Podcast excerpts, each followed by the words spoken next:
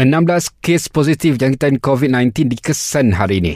Menurut Kementerian Kesihatan, 12 kes babitkan penularan tempatan dan 4 kes merupakan kes import. Sementara itu, 23 kes pulih dicatatkan menjadikan kes aktif turun 185. 140 individu ditahan kerana ingkar PKP semalam, 136 daripadanya dikenakan kompaun atas pelbagai kesalahan SOP. Sementara itu, lebih 400 individu di kuarantin wajib diperiksa secara mengejut semalam dan kesemuanya mematuhi SOP ditetapkan.